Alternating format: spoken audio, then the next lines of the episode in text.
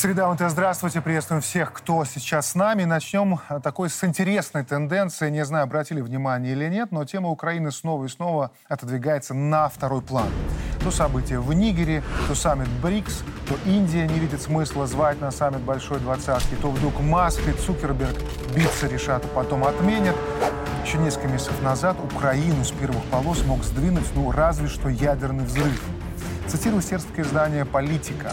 Время Зеленского на исходе. Его заменят новым слугой народа.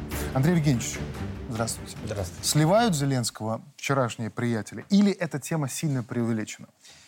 Пока, я думаю, не сливают. Э, просто на, на Зеленского и шире на ситуацию в Украине ситуацию борьбы с Российской Федерацией, попытки э, уничтожить Россию как государственный э, большой проект, на это все перезаложилась э, демократическая администрация США и лично Байден. Вы помните его приезд в Киев? Да, три часа, но в сознании демократического электората, ну, условно, демократического электората Демпартии США, Украина — это, если хотите, одна, один из пунктов, не главный, но один из пунктов предвыборной э, кампании Байдена. Поэтому просто слить Зеленского, просто слить Украину они сейчас не могут. Но, Но тема уходит. То, что усталость колоссальная от непрофессионального управления накопилась, то, что усталость от коррупции страшной, с разворовыванием в том числе американской помощи накопилась, то, что в Европейском Союзе, даже в самых таких Э, заточенных на войну милитаристских э, странах растет вот этот антивоенный пафос и движение оформляется в реальную электоральную силу, уже скрыть невозможно. Поэтому американцы поступают так, как действовали всегда. Они уже сейчас начинают понижать градус Зеленского и вовлеченности США в ситуацию в Украине, и уже сейчас ищут, и президент об этом сказал в интервью Диане Панченко, начинают искать людей из военных, э, из офицеров, которые доказали и показали себя на фронте, из гуманитарных активистов, из кого угодно. Людей, э, которые перспективе смогут Зеленского заменить. То Буданов, есть одну, да. Залужный, Ермак. Да даже Арестович, Люся, это вот э, безумно. Кто, на ваш взгляд, может, может из них... Любого. Э, любого. Вот, э, это как коробка с маппетами, которых натягивают на руку. Вот, mm. Выбрал сегодня вот эту петрушку, надел на руку. Это ваш новый государственный лидер. Э, не понравилось, стряхнул, выбросил в помойку, взял второго, третьего. Вспомните переговоры которые вела Нуланд по избранию мэра Киева Кличко. Когда все говорили, да вы что, он же, он же не управленец, он же спортсмен. Нет, мы так решили, и дальше идет нецензурное. Европейский Союз пусть свои интересы и мнения засунет в другое место. Евросоюз тогда за, за Яценюка и за всех остальных топил. Вот так решается. Маппеты. Э, Виктор Александрович, что думаете по этому поводу?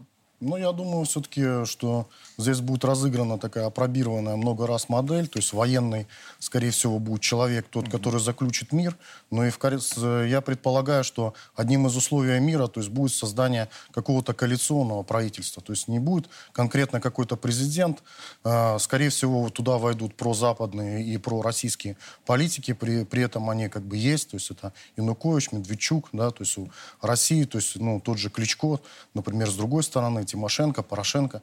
То есть э, те люди, которые могут в дальнейшем то есть, возглавить э, данную страну. При этом может форма правления даже поменяться, то есть она перейти непосредственно к парламентской форме правления, чтобы всех э, та ситуация, которая вот, ну, сейчас происходит на Украине, то есть она была урегулирована и она как бы устраивала. И, Абсолютно верно. За 9 да, лет вот 5 вот, раз меняли да, Конституцию. Вот это, парламентско-президентская, президентско-парламентская, президентская, Я парламентская. думаю, что да, что вот этот вот баланс только можно соблюсти, то есть при вот таких вот условиях, то есть именно договорных. А военные, да, как всегда, то есть военные, они, политики начинают войну, военные войну и заканчивают. Западные СМИ уже не скрывают разочарование итогами контрнаступления. Похоже, что у Украины заканчиваются варианты в рамках контрнаступления, которые изначально рассматривалась чиновниками как важнейшая операция Киева. Это американская Вашингтон-Пост.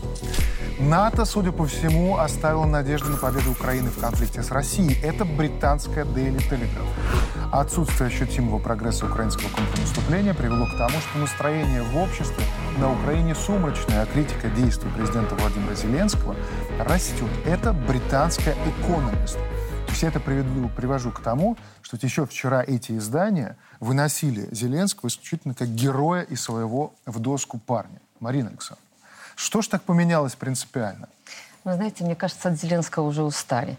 И видят, в принципе, что это за человек. Ну вот, если честно, у меня бы попросили охарактеризовать Зеленского, я говорю, что это, ну, ну, это артист однозначно, а психология у таких людей своеобразная. Они себя чувствуют в фаворе только тогда, когда им рукоплещут, понимаете? И вот, вот даже сегодня мы видим, как он себя ведет, да, пытается выступать там и на Оскарах, и на Евровидениях. Это его среда и на всяких разных саммитах, и очень обижается, когда туда не попадает. Но одна цель у него — быть в фаворе. Но всему этому приходит конец. И когда-то слава артиста заканчивается. Я вот, вы знаете, помню, почему-то вспомнила этот хэштег. Помните, когда у него была предвыборная кампания «The», а потом «End»? Угу. Конец. Вот чего-то мне он вспомнился этот хэштег, но тогда смысл был такой, что я приду, э, я закончу, все беды Украины закончатся, э, я добьюсь мира на Украине, не будет конфликта с Донбассом. А сегодня стану на я перед Донбассом. стану на колени перед Донбассом. А сегодня я этот хэштег вижу совсем по-другому. Он как будто себе напророчил вот этот конец. А нам, а нам как лучше? Ну, вроде Зеленский, да, все понятно, но, как, как знаете, принято в таких случаях говорить, но он предсказуемый, мы про него все знаем. Вы а знаете... кто придет, например, тот же Буданов, например, да, вот такой откровенный террорист, крайне жестокий человек, и он это не скрывает. Он этот образ сам укрепляет своими руками. Вы знаете, Зеленский, может, немножко и предсказуем, но он такой перевертыш, и я бы с ним не договаривалась. Он такой, на мой взгляд, недоговороспособен и абсолютно управляем. Ну, конечно, согласно и с Андреем Евгеньевичем, если придет кто-то, которого поставят, ну, ставленник Америки, это будет да. Кукла на той же руке. А если конфликт будет разворачиваться по-другому, мы сядем за стол переговоров, то да, возможно, как-то корректировать, потому что мудрые политики в Украине есть. А есть условия, вот, Юрий Валерьевич, на ваш взгляд, при которых придет не а, кукла, которая натягивает на руку, да, и кукловодит, а что есть там где-то в недрах Украины – потенциал для рождения нового лидера, который скажет, вот стоп, сейчас я буду собирать новую Украину, новую Украину, потому что старая уже быть не может, и начинается совершенно другая история. Вот хватит там народной воли, не упущен ли момент, есть ли потенциал внутри украинского народа, который уже совершенно, конечно, другой народ, нежели тот, который был еще в 2019 году, когда вы выбирали Зеленского? В этих условиях, в условиях информационной обработки украинского населения в круглосуточном режиме, я сомневаюсь, что даже в недрах есть кто-нибудь вроде исторического персонажа Богдана Хмельницкого или еще какого-нибудь деятеля э, серьезного масштаба. Но, а запрос есть в украинском обществе? С богатой но запрос такой есть? вот, э, действительно, запрос, запрос такой появляется, и мы слышим голоса украинцев, в том числе, которые были недавно здесь, присутствовали на втором антифашистском э, форуме в Минске, которое было организовано Э, благодаря Министерству обороны и другим ведомствам, за что им большая благодарность. Вот сами украинцы уже э, говорят о том, что они устали от этого. И еще в дополнение к тому, что сказали коллеги, э, я, наверное, не открою э, секрет, но вы обратили внимание, что в западной прессе все чаще начали появляться публикации, что будет, если вдруг умрет Зеленский, или его убьют, или физически э, ликвидируют. Понятно, что эти э, публикации своего рода зондаж. Просто так ничего там не публиковывается. Mm-hmm. Э, но э, сразу встает вопрос, а как-то повлияет это на исход боевых действий? Вот, вот эти все разговоры. Пока нет. Пока нет. И буквально сегодня я прочитал информацию Американского института изучения э, войны, ICW, э, который говорит, что, дескать, подстрекая вооруженные силы Украины, что вторая линия российской обороны гораздо слабее первой. И вот, дескать, так как мы практически дошли вот до какого-то там населенного пункта Работина, и вот уже почти преодолели первую, вторую это вообще на раз-два преодолеть. То есть они фактически, инициаторы заокеанские вот этого конфликта, они э, ведут украинских военнослужащих на убой и подстрекают их к дальнейшим военным действиям, Уходя. к большему росту интенсивности. Хотел бы Да-да-да. согласиться, если позволите, Дмитрий Александрович, и согласиться и поспорить э, с Юрием, согласиться, что на национальном уровне в Украине сейчас нет людей, которые готовы вести э, переговоры, э, исходя из национальных интересов. Но, и это тоже не нужно забывать, на региональном уровне элиты э, и люди, принимающие решения, э, к такому повороту событий готовы. Единственный вопрос, позволит ли Украине провести эту реальную федерализацию, когда реальные люди, управляющие Черниговской, Одесской, Криворожской, Николаевской и другими областями, смогут, ну, э, извините за компьютерный термин, перезагрузить федеральную соборную Украину? Если да, в таком... Это я беру сейчас, конечно, возможно, э, такой иллюзорный, но идеальный вариант и для самой Украины, и для Беларуси, и для России. Но мы же наблюдаем, что сейчас, по большому счету, вот этот э, уход в политическое небытие, о котором правильно сказал Юрий Валерьевич, говорим не мы, это не с подачи русских журналистов эта тема появилась. Первые они написали американцы, причем крупные издания, не маргинальные. Что будет, если уйдет Зеленский? Что Ну, если- написали, и сейчас э, всем западным СМИ запрещено э, посещать линию фронта без прямого э, разрешения Залужного. Это говорит о том, что уже даже для западного общества, для западных патронов э, вводится этот железный информационный занавес, когда ничего, кроме оголтелой пропаганды, э, пропаганды об Украине в информационном э, пространстве быть не Ну, может. плюс это еще и подтверждает. Швейцарская газета воз- возмутилась швейцарская газета, потому что, ну, так будет легче скрыть те колоссальные потери, которые И украинские войска воровство. несут на фронте. Уходя в политическое небытие, Зеленский ведь может потянуть за собой Украину, выбирая войну до последнего украинца, вместо того, чтобы всеми силами сейчас искать какие-то варианты мирных переговоров, мирных решений, чтобы остановить это кровопролитие. Виктор Александрович, то есть э, есть же такой тренд? Ну, я думаю, все-таки надо различать образ Зеленского, образ Украины. То есть это два разных то есть образа. Зеленский проводит политику, политику войны. То есть это президент войны. Он, его имидж, информационное пространство, экономическая э, программа. То есть они заточены конкретно, четко для того, чтобы вести войну. И войну, продолжительную войну. При этом альтернативы этому ни правительство Украины, ни Зеленский, то есть они не предлагают. И даже они, в общем-то, ухудшают ситуацию. То есть мы видим, видели недавно такой яркий пример, когда за несколько дней до окончания зерновой сделки, то есть был нанесен удар по Крымскому мосту, но это было ожидаемо, что Россия выйдет из зерновой сделки, но они ту курицу, которая несла золотые яйца, в общем-то, ну, грубо говоря, приговорили, да, и сами по себе, то есть, ну, нанесли такой мощный, сильный удар. Это говорит о том, что четко заточено все на войну. Война разрушает Украину. Именно вот война и действия, те, которые там происходят, она разрушает эту замечательную страну, поэтому я думаю, уход Зеленского, то есть он э, внесет определенный позитив для развития Украины. Время тем временем действительно оно уходит для того, чтобы украинские политики могли спасти страну от окончательного распада. Это одна из тем, которая прозвучала во время резонансного интервью, очень интересного на самом деле. Многие вещи мы уже слышали, но многие вот эти оттенки, те подробности, которые и переговоров, и усилий, которые мы не наблюдаем в публичном поле, а они постоянно происходят. Это такая колоссальная, в общем-то, почва для размышления, для осознания, для поиска смыслов.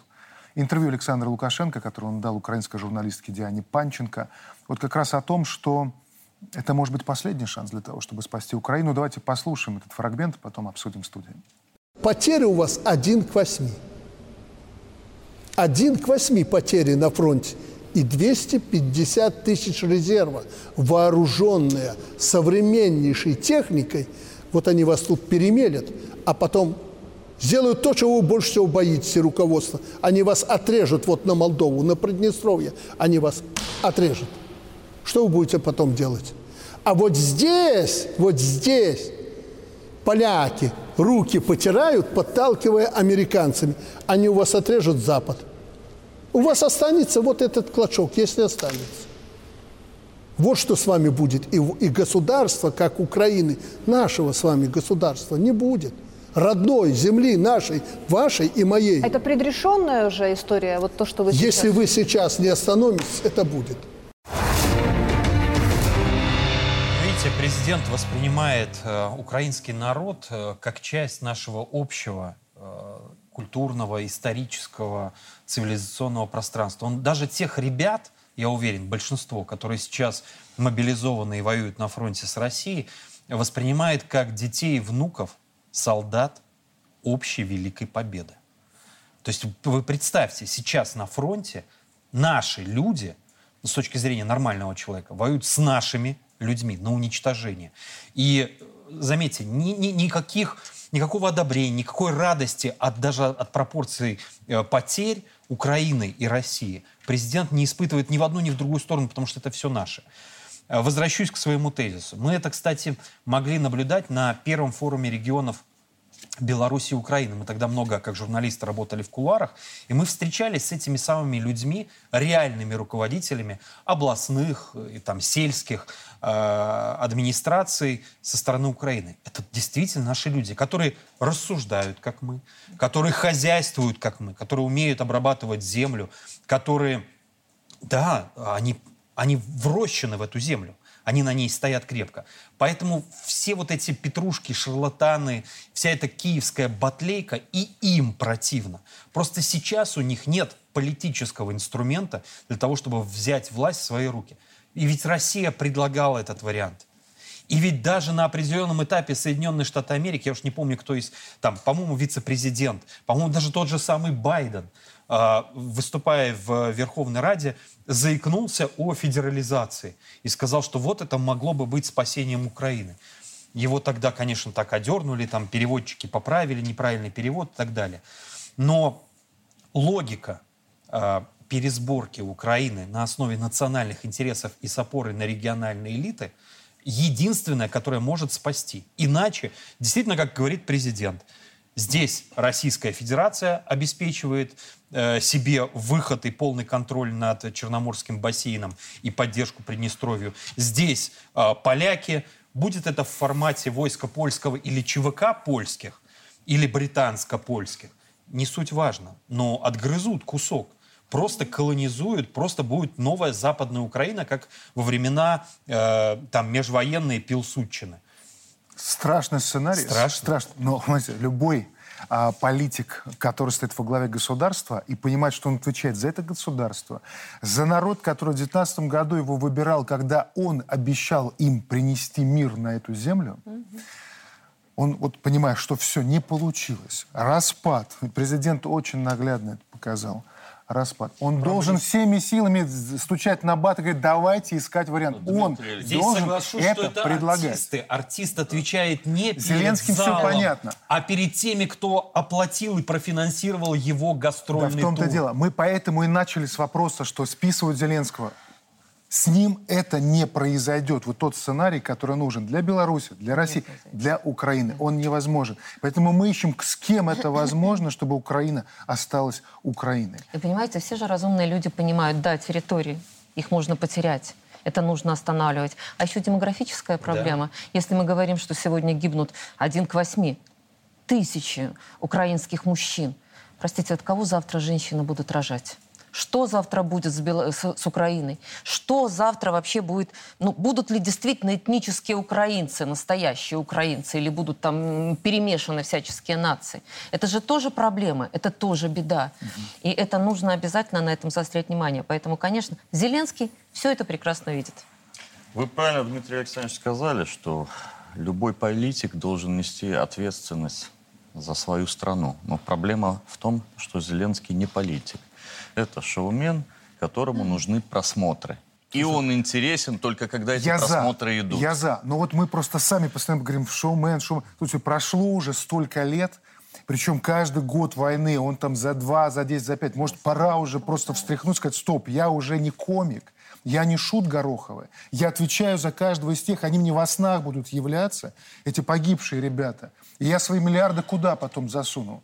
чтобы как-то успокоить этот мандраж. Это правильные вопросы, но э, ответа на них нет, потому что э, э, Зеленский попал в патовую ситуацию. Любое его слово, как только он заикнется о переговорах, он будет сразу смещен радикальными политическими и военными группировками. Mm-hmm. Поэтому на, на лицо сейчас классическая патовая ситуация, которая внутренний украинский политикум в настоящий момент не решит. Возможно, только внешнее э, воздействие, принуждение со стороны международных каких-то организаций, структур или партнеров к миру, к тому, чтобы сесть за стол переговоров. Потому что внутри эту ситуацию э, я утверждаю, что разрешить в настоящий момент невозможно. Они в ловушке. И банально, вот, знаете, Зеленский просто хочет жить. Он прекрасно понимает, что его могут не только политически слить, но, простите, и физически. Вот сегодня даже экс-советник ЦРУ Ларри Джонсон, да, его тоже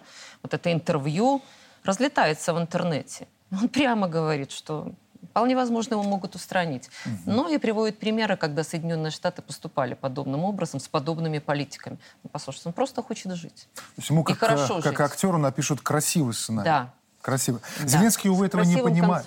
Увы, этого не понимает. Он заявил, что договорился с Нидерландами о поставке истребителей F-16 Украине. Правда, голландский премьер Марк Рют тут же уточнил, что не знает, сколько именно из 42 самолетов уйдут на Украину.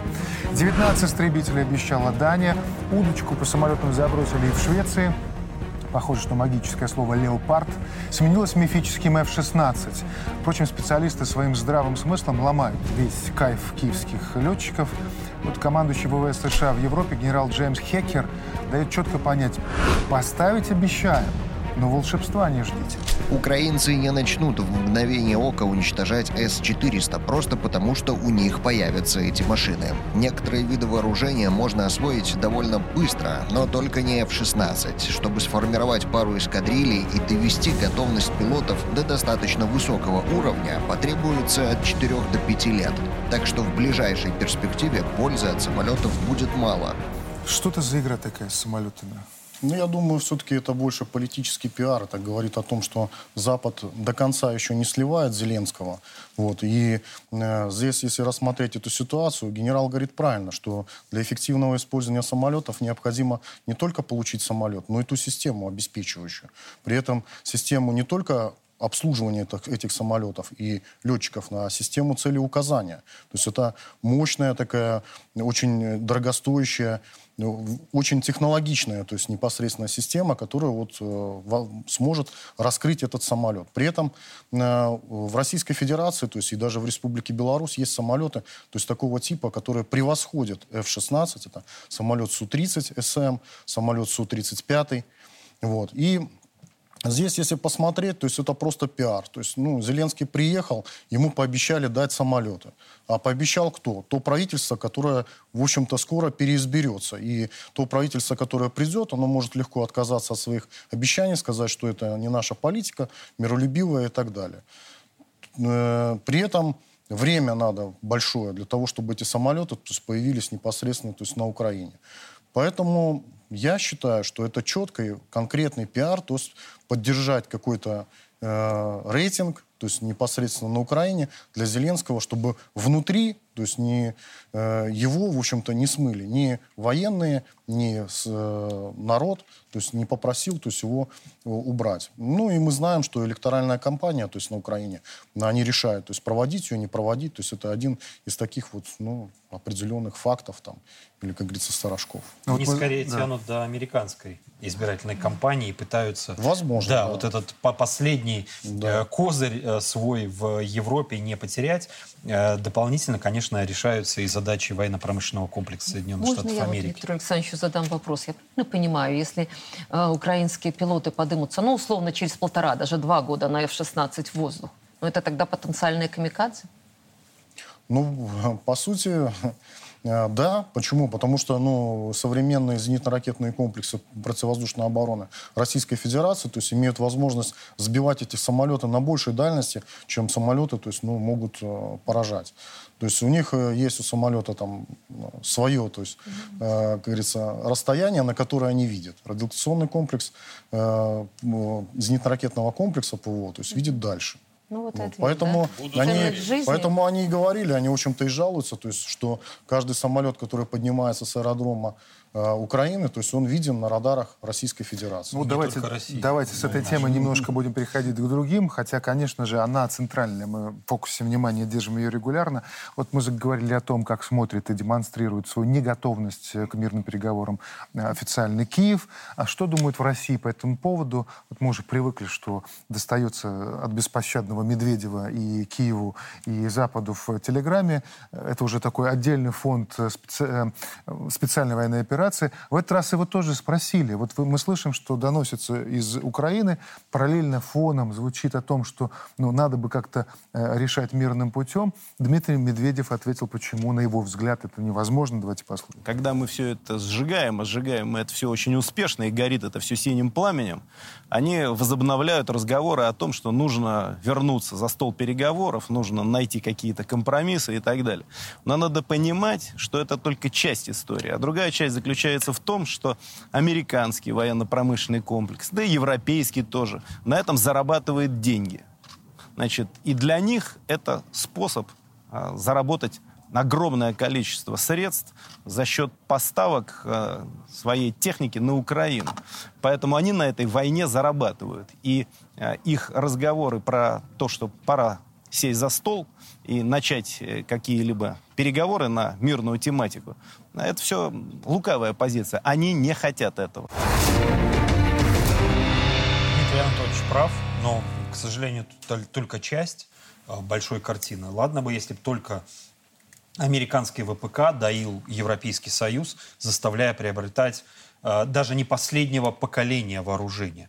То, что они сейчас поставляют и Германии, и другим странам Европейского Союза это ведь не последнее поколение. Это оружие, Совершенно которое верно. хуже американского. Но да, такой интерес есть. Э, ВПК должен работать, должен зарабатывать. Другие страны, посмотрите, как осторожно стали относиться.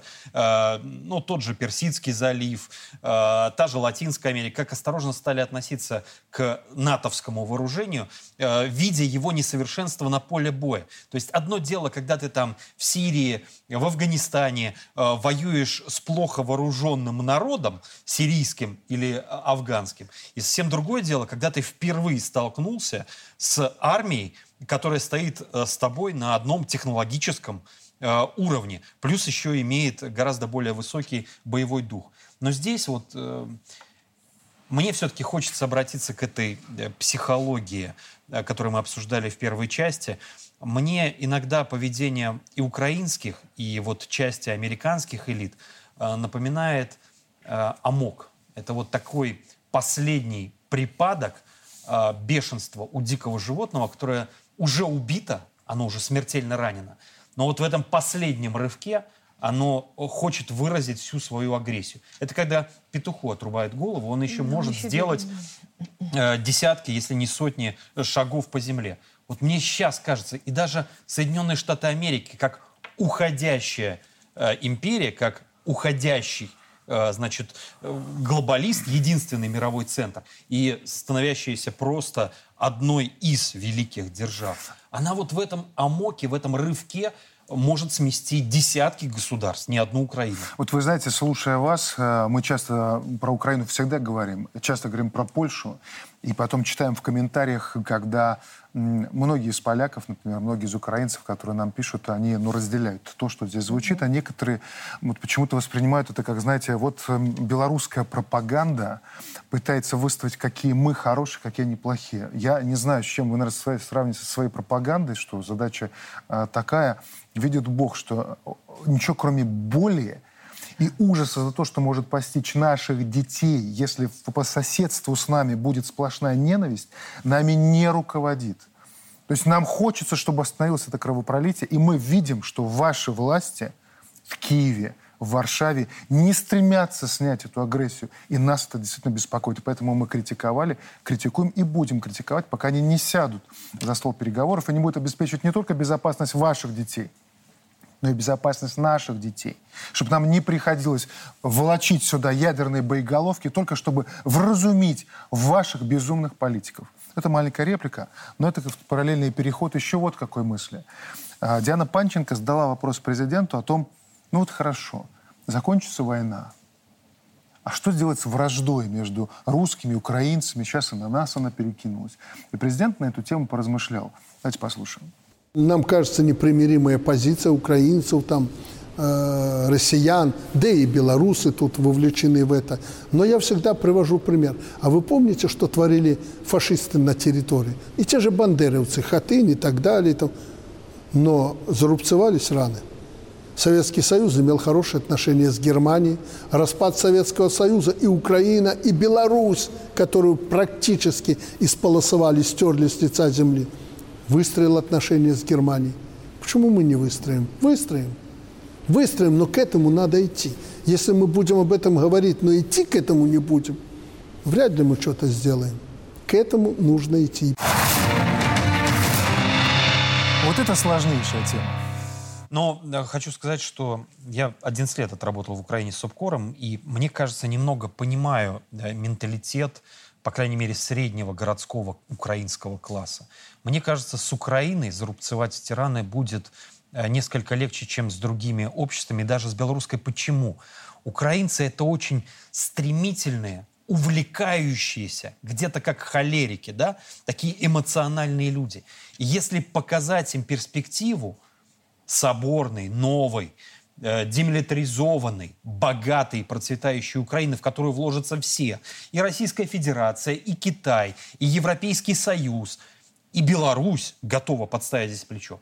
Если заразить их этой идеей, по-хорошему заразить, я думаю, мы сможем зарубцевать эти раны гораздо быстрее, чем это было бы э, с белорусами, скажем, в послевоенный период, или даже с россиянами. Потому что россияне все-таки и белорусы, они в этом смысле, ну, такие более люди в себе.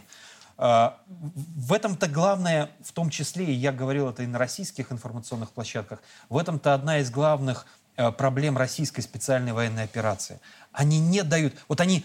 Было заявлено многократно, и президент об этом сказал – Россия и Путин не собирались уничтожать Украину как государство. И не собираются сейчас.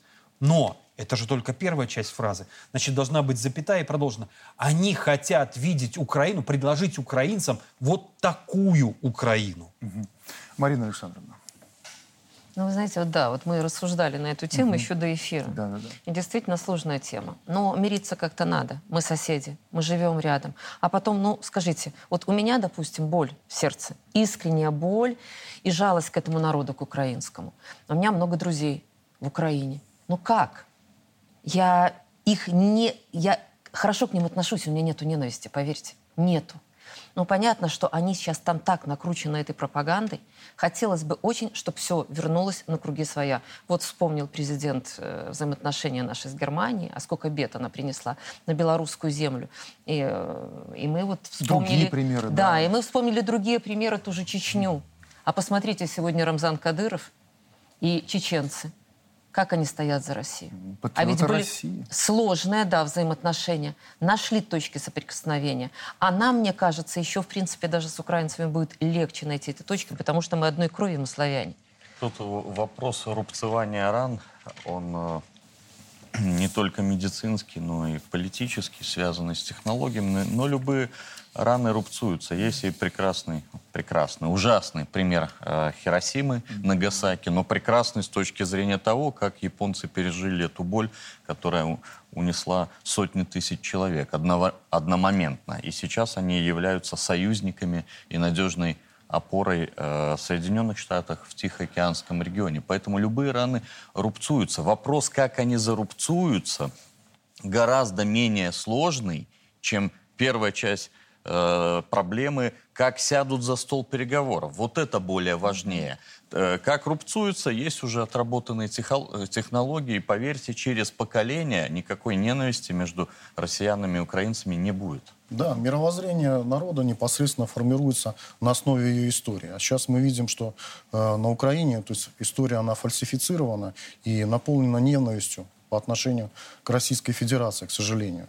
То есть если исправить вот эту вот фальси- фальсификацию, да, то есть непосредственно, почему мы проводим то есть антифашистский форум, то есть который, и уделяем это значимое внимание, то э, вот это будет первым магнитом, То есть почему? Потому что у нас в нашей общей истории то есть очень много позитивных моментов и факторов. Второе – это родственные узы. Ведь по сути своей э, российский народ, русский народ, э, белорусы и Украина, они имеют единый генетический код. То есть вот это вот главные магниты, которые нас непосредственно притянут к себе. Да, но вот с другой стороны мы понимаем, что мы говорим про враждующие страны. Да, конечно, это будет сложный путь. Что говорить, у нас в 2020 году на политической почве вот раздел прошел, мы до сих пор разбираемся. И вот проблема в том, что те, кто стоят за кулисами, они вот кручу-верчу, запутать хочу. И у них получается. Вот по роду службы приходится иногда заглядывать в то, что там происходит в этом зазеркалье беглых. У нас Юрий Валерьевич эксперт по этой части, вынужденный эксперт, потому что приходится комментировать, заниматься, и они вам покоя не дают, постоянно дергают вас за ниточки. А, мы привыкли, видели все. Они штамповали фонды, они постоянно перераспределяют деньги, там кабинеты переходные, перепереходные еще. В этот раз они в Варшаве презентовали паспорт Новой Беларуси как великое достижение, но оно не получилось, потому что, во-первых, мы видим, что в Варшаве ну, пересматривают отношение к карте поляка. Литва массово лишает белорусов вида на жительство. Юрий Ильич, что это за Филькина грамота? Что, зачем она сейчас им? Тут есть э, несколько моментов, на которых можно остановиться. Значит, первый момент, обратите внимание, как наши невероятные, э, похожи вот с такими же коллегами, пусть и на другом уровне в Украине, на политическом уровне. То есть им тогда, в свое время, э, в 2020 году президент предлагал переговоры, приехал на круглый стол в СИЗО КГБ. Часть людей его поддержала, но основная масса, основная масса э, предпочла войну до последнего сторонника, до, последнего кап, до последней капли разума. Ну и что мы сейчас имеем? Их влияние политическое равно нулю. Второй момент.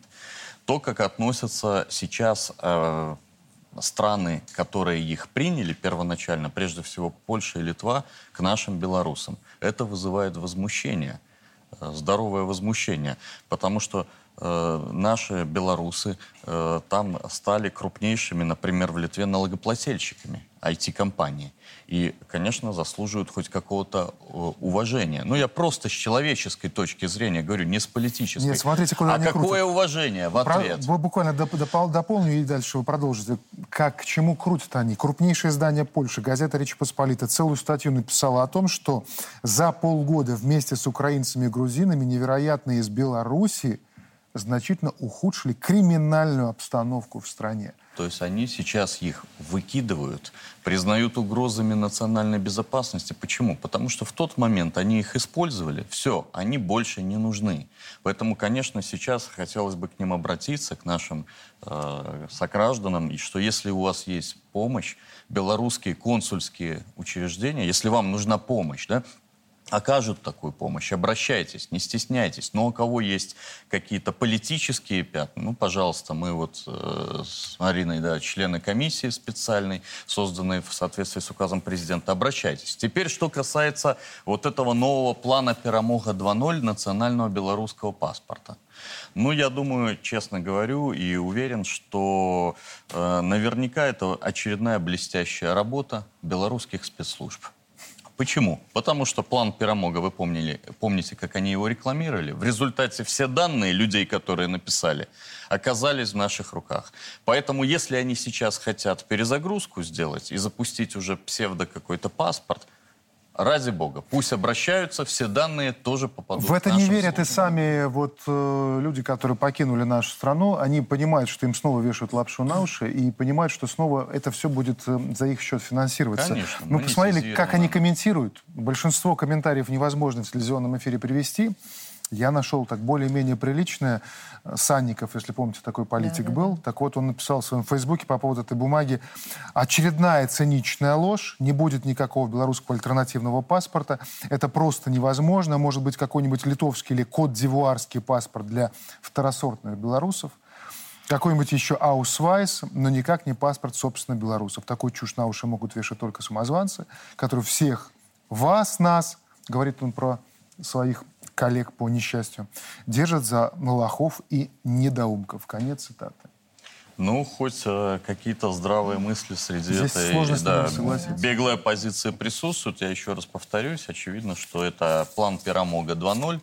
который нативно управляется белорусским Переходим к следующей теме коротко, буквально в два-три предложения. Какой для них вариант? Чтобы не получилось, что мы поиздевались над людьми. Им и так не сладко на чужбине, их дурят каждый день, их не хотят там, а мы еще добиваем. У них есть возможность вернуться в Беларусь? Конечно. Конечно. Где Какая? родился, где родился и пригодился. Обратите внимание, что во всех эфирах наших программах мы не смеемся, мы предлагаем искреннюю Они помощь. пройдут через гуманный процесс возвращения? Абсолютно. И прозрачный. Прозрачный, процедурный, как они любят по-европейски. Поэтому пишите в комиссию и возвращайтесь. Все будет по справедливости. Короткая реклама, после чего продолжим. Мы продолжаем. В Йоханнесбурге проходит саммит БРИКС. Страна-хозяйка ЮАР называет его саммитом расширения. В состав организации вступают Аргентина, Египет, Индонезия, Эмираты и Саудовская Аравия. Официальные заявки на вступление в организацию подали еще 18 государств. Всего в ЮАР приглашены 60 делегаций со всего мира. Показательный комментарий директора Камерунского информагентства. Африка ожидает от предстоящего в ЮАР саммита БРИКС конкретных шагов по формированию нового многополярного мира. Первым решительным шагом могло бы стать формирование единой валюты БРИКС, которая освободила бы значительную часть мира от господства американского доллара. Слушайте, ну это вызов, Виктор Александрович. По сути, мы видим, что глобальный юг делает то, чего мы еще не видели в истории. Он бросает вызов глобальному Западу. Ну, Исторический Я момент. назвал бы, что это уже не вызов, это уже поражение Запада. Уже ведь, так, да. Ведь по сути своей, то есть за- на Западе сколько? 27 стран в Евросоюзе, то есть сейчас находится. А мы видим, что э, 5 стран в БРИКСе, 23 уже заявки, и э, еще 17 стран, то есть непосредственно заявились для того, чтобы участвовать в этой организации. Э, Здесь э, э, четко прослеживается интеграция то есть, тех стран, и при этом мы уже видим, что э, страны, которые являются ядром, то есть БРИКСа, то есть они достигли того технологического э, развития, что они стали интересны многим странам мира, и они к ним тянутся. Конечно, нельзя говорить, что они сейчас еще превосходят, но они уже близки, то есть непосредственно к странам Евросоюза. И интерес на- настолько мощный и большой вот э, к этому к этой организации, то есть что я думаю, что это уже близ- близко поражение Мы Евросоюза. э, в этом глобальном процессе где? М, Исторический для нас момент. Мы впервые принимаем участие в саммите БРИКС, получили приглашение. Президент туда направил министра иностранных дел Сергея Олейника. Вот мы в этом глобальном процессе, о котором вы говорите, наше место там. Ну, вы знаете, то есть вот БРИКС, э, это вот, э, можно сказать, как не военная, не политическая, это экономическая, то есть такая организация, которая создана именно на равноправии. Вот. И вот эти вот равные права, то есть они очень интересны, то есть непосредственно всем. При этом не надо менять там законодательство внутри стран для того, чтобы взаимодействовать друг с другими странами. То есть это открытость, это равноправие. Ну а как раз-таки наша политика, она была все время, то есть все эти года, то есть она на этом, в общем-то, строилась, мы этого добивались. И сейчас, в настоящий момент, то есть у нас э, появились огромные возможности для ее реализации. Я думаю, что э, исходя из того, что наша экономика, то есть она мно- многопрофильная, разносторонняя, то есть она будет очень интересна и дастся у- очень мощный положительный эффект, то есть э, в ходе участия в данной организации. Андрей Евгеньевич. Но я внимательно посмотрел, что пишут китайские и индийские эксперты об этом саммите. И у меня сложилось впечатление, что идет э, столкновение двух э, концепций внутри БРИКС. Если э, Китай э, и Южная Африка выступают за ускоренное, буквально взрывное расширение э, организации, в том числе, кстати, поддерживают вступление э, Беларуси в эту организацию, полноформатное вступление, то Индия и Бразилия э, опасаются вот этого стремительного роста, боятся, что организация может надорваться примерно так же, как надорвался Европейский Союз при стремительном расширении. Поэтому предлагают делать это медленно, еще и потому вот логика особенно в индийских СМИ она прослеживается, если мы сейчас взрывным образом охватим организации 60% мирового населения, мы вызовем э, раздражение США и спровоцируем мировую войну. Если мы будем расширяться медленно и постепенно, вовлекая в экономические крупные стратегические проекты, все новые и новые страны, поднимая их уровень жизни, поднимая их технологическую базу, нам не придется воевать за ресурсами с коллективным Западом. Вот две логики сейчас в Йоханнесбурге столкнулись. Я не знаю, какая из них а, победит. Россия, кстати, вот судя по ее заявлениям, пока ни одну, ни вторую сторону не, не, не заняла. Явно э, России нужно переварить свои проблемы, в том числе и украинскую проблему. А вот позиция Беларуси какая? Мне кажется, что э, Беларусь ее последовательной позицией скорее выступает за очень вдумчивое, очень рациональное, экономическое, ведь президент всегда говорит, экономика в фундаменте. То есть взрывной рост БРИКС сейчас – это был бы политический манифест. Это политическое заявление на весь мир, что прежнего миропорядка нет и не будет и коллективный Запад в нем в будущем ничего решать не будет. Медленное и постепенное э, расширение, в том числе на основе экономики, э, посылает миру сигнал, что мы готовы э, брать на себя ответственность, мы готовы учитывать интересы каждого игрока, но при этом своего будущего мы вам все равно не отдадим. Вот мне хотелось бы услышать логику белорусской дипломатии здесь, пока mm-hmm. я ее не слышу. Да. Мы живем в очень интересное время глобальной трансформации. И вот абсолютно прав Виктор Александрович, э, когда говорит о том, что вот этот новый антизападный блок, как его называют в западной прессе, они его так называют, он фактически сформировался и начинает набирать свою мощь и силу. И именно поэтому э, страны англосаксонского мира – начали всерьез рассматривать строительство такого НАТО 2.0 на базе Аукуса. Почему? Потому что первое НАТО, традиционное, оно как бы было направлено прежде всего на Россию, на сдерживание России. И вся инфраструктура э, была заточена под это. Плюс англосаксов не устраивает скорость принятия решений в этом НАТО 1.0. Поэтому они сейчас на базе Великобритании, Штатов, Австралии с подключением э, Новой будущим Зеландии, Новой Зеландии, Японии, Канады, Японии Южной Кореи, абсолютно верно, хотят сделать такой АУКУС, да, это НАТО 2.0, который будет направлен на Китай. Так вот, как раз продолжая реплику Андрея Евгеньевича, разве не самое время сейчас БРИКСу, не стесняясь расти, чтобы застолбить свое место на этой геополитической карте? А нам бы вот как раз интересы белорусской дипломатии, мне кажется, в этом и заключаются. Нам бы хотелось это э, видеть и, естественно, в рамках этого роста продвигать свою белорусскую повестку, свои белорусские э, товары и свои белорусские миротворческие инициативы. Ведь вспомните, Помните, когда действовали те же Минские соглашения, активных военных действий в Украине не было вообще никаких, ну, за исключением точечных нападений на отдельные города Донбасса. Вот. Поэтому, конечно, нам интересно расширение э, блока БРИКС, э, но мы э, наблюдаем и э, то, что страны англосаксонского мира не собираются реализовывать миротворческие инициативы, а наоборот э, стараются и стимулируют развитие различных военных блоков, подогревая возможное противостояние. Это напрягает. Два таких разных направления. БРИКС себе привлекательная для нас э, модель нового мира на справедливых началах. По крайней мере, пока это транслируется именно так, и все этого хотят. И вот это движение старого мира. Вот они клепают очень хорошую машину, да, но всю ту же военную машину. Это НАТО, другое движение. У кого больше шансов на будущее? Мне кажется, у БРИКС.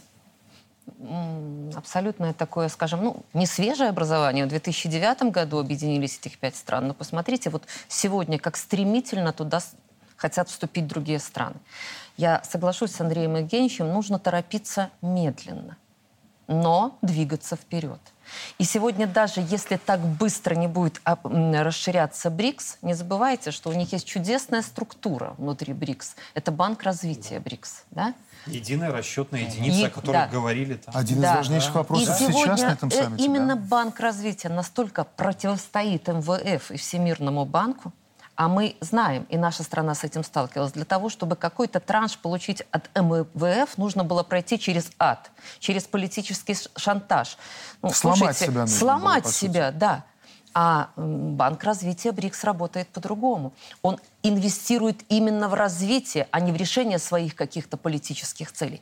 Пока это работает так. И сейчас вот, э, кстати, очень удачно, что возглавляет этот банк бывшая да, президент да, Бразилии, Бразилии, которая, да. по сути, из бедности да, вытянула просто вот за волосы 25 миллионов бразильцев, отвела от этой черты бедности. И ей очень доверяют те же страны Африки, которые очень большая проблема. И в любом случае, если не в БРИКС, то они пойдут на взаимодействие с Банком развития. А это, ну, вы же понимаете, вот смотрите, крах накануне глава ЦИК Игорь Карпенко сказал о том, что не позднее 25 апреля 2024 года должно состояться первое заседание Всебелорусского народного собрания. Обновленное, да. переосмысленное. И вот тот вопрос, на котором мы завершаем нашу программу, про БРИКС, наше видение, mm-hmm. вот это трансформ, пройти через трансформацию обновленными и усовершенствованными. Это один из тех вопросов, который предстоит теперь, э, особых вопросов, разбирать и делегатам нового Всебелорусского народного собрания. А как нам пройти? Вот на что мы должны настраиваться, это как выводы из сегодняшней программы, Слушайте, чтобы пройти эту трансформацию? Мы прекрасно понимаем, что эту трансформацию нужно пройти. И поверьте, мы уже настроены на нужную волну. Проведена очень серьезная работа, в том числе и парламентариями. Какие, э, ну, действительно замечательные законы сегодня приняты. Законодательные барьеры выстроены. Все прозрачно, все понятно. Сегодня мы знаем, как будет функционировать все Белорусское народное собрание. Главное, мы четко понимаем, кто должен быть представлено в Всебелорусском народном собрании, потому что случайных там людей действительно быть не должно. Это э, орган, наивысший орган представитель народовластия и принимающий стратегически важные решения для нашей страны. Там будут при этом, э, скажем,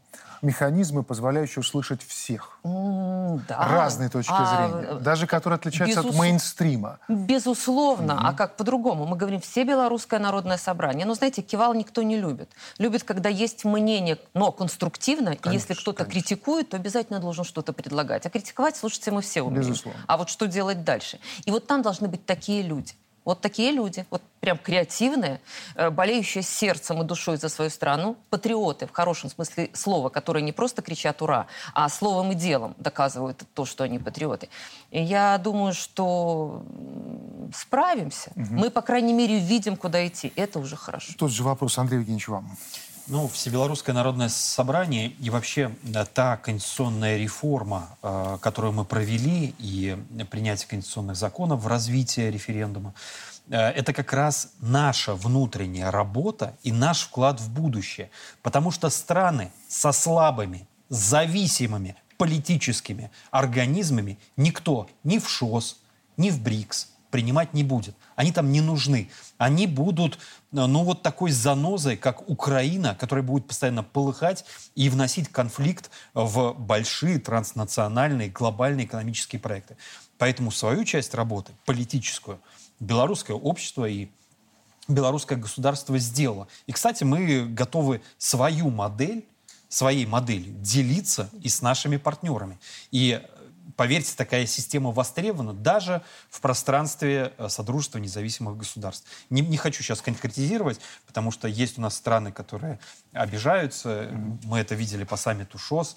Они потом до саммита начинаются такие политические yeah, всякие yeah. течения. Очень обидчиво они на это. Но, повторюсь, это наша внутренняя работа, которую мы должны были сделать и которую мы сделали. Юрий Валерьевич, как пройти эту трансформацию? Ну, мы накануне важнейших политических событий. Э, ближайший февраль-апрель 2024 года будет сформированы новые состав э, местных органов власти, парламента, Совета Республики, Всебелорусского народного собрания. То есть произойдут фактически выборы полностью всей системы органов государственной власти и управления. И это обновление, конечно, должно э, вывести нас на качественный но, новый уровень. Вы знаете, вот недавно, одев э, перчатки, резиновый респиратор, почитал, что пишут э, значит, наши независимые так называемые СМИ. И вот там недавно был э, крик айтишника белорусского, который получал в Польше 2750 долларов, получает и еле сводит концы с концами. Э, и он там в этом крике своем души в статье мечтает о том, о тех сытых временах, как он жил в Минске и хочет вернуться. Я к чему это говорю?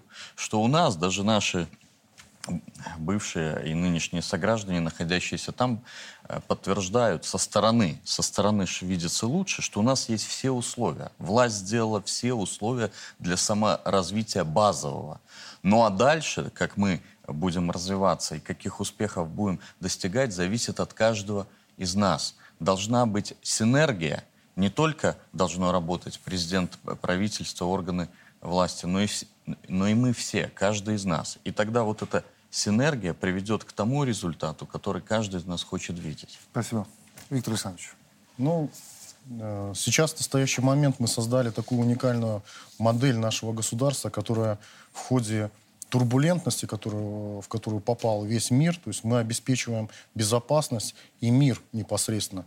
И еще при этом то есть мы экономически э, развиваемся. Конечно, в ходе электоральной кампании, то есть надо каждому человеку, то есть вот оценить все-таки, чего же мы достигли, какого уровня, и э, понять, как же все-таки мы хорошо живем.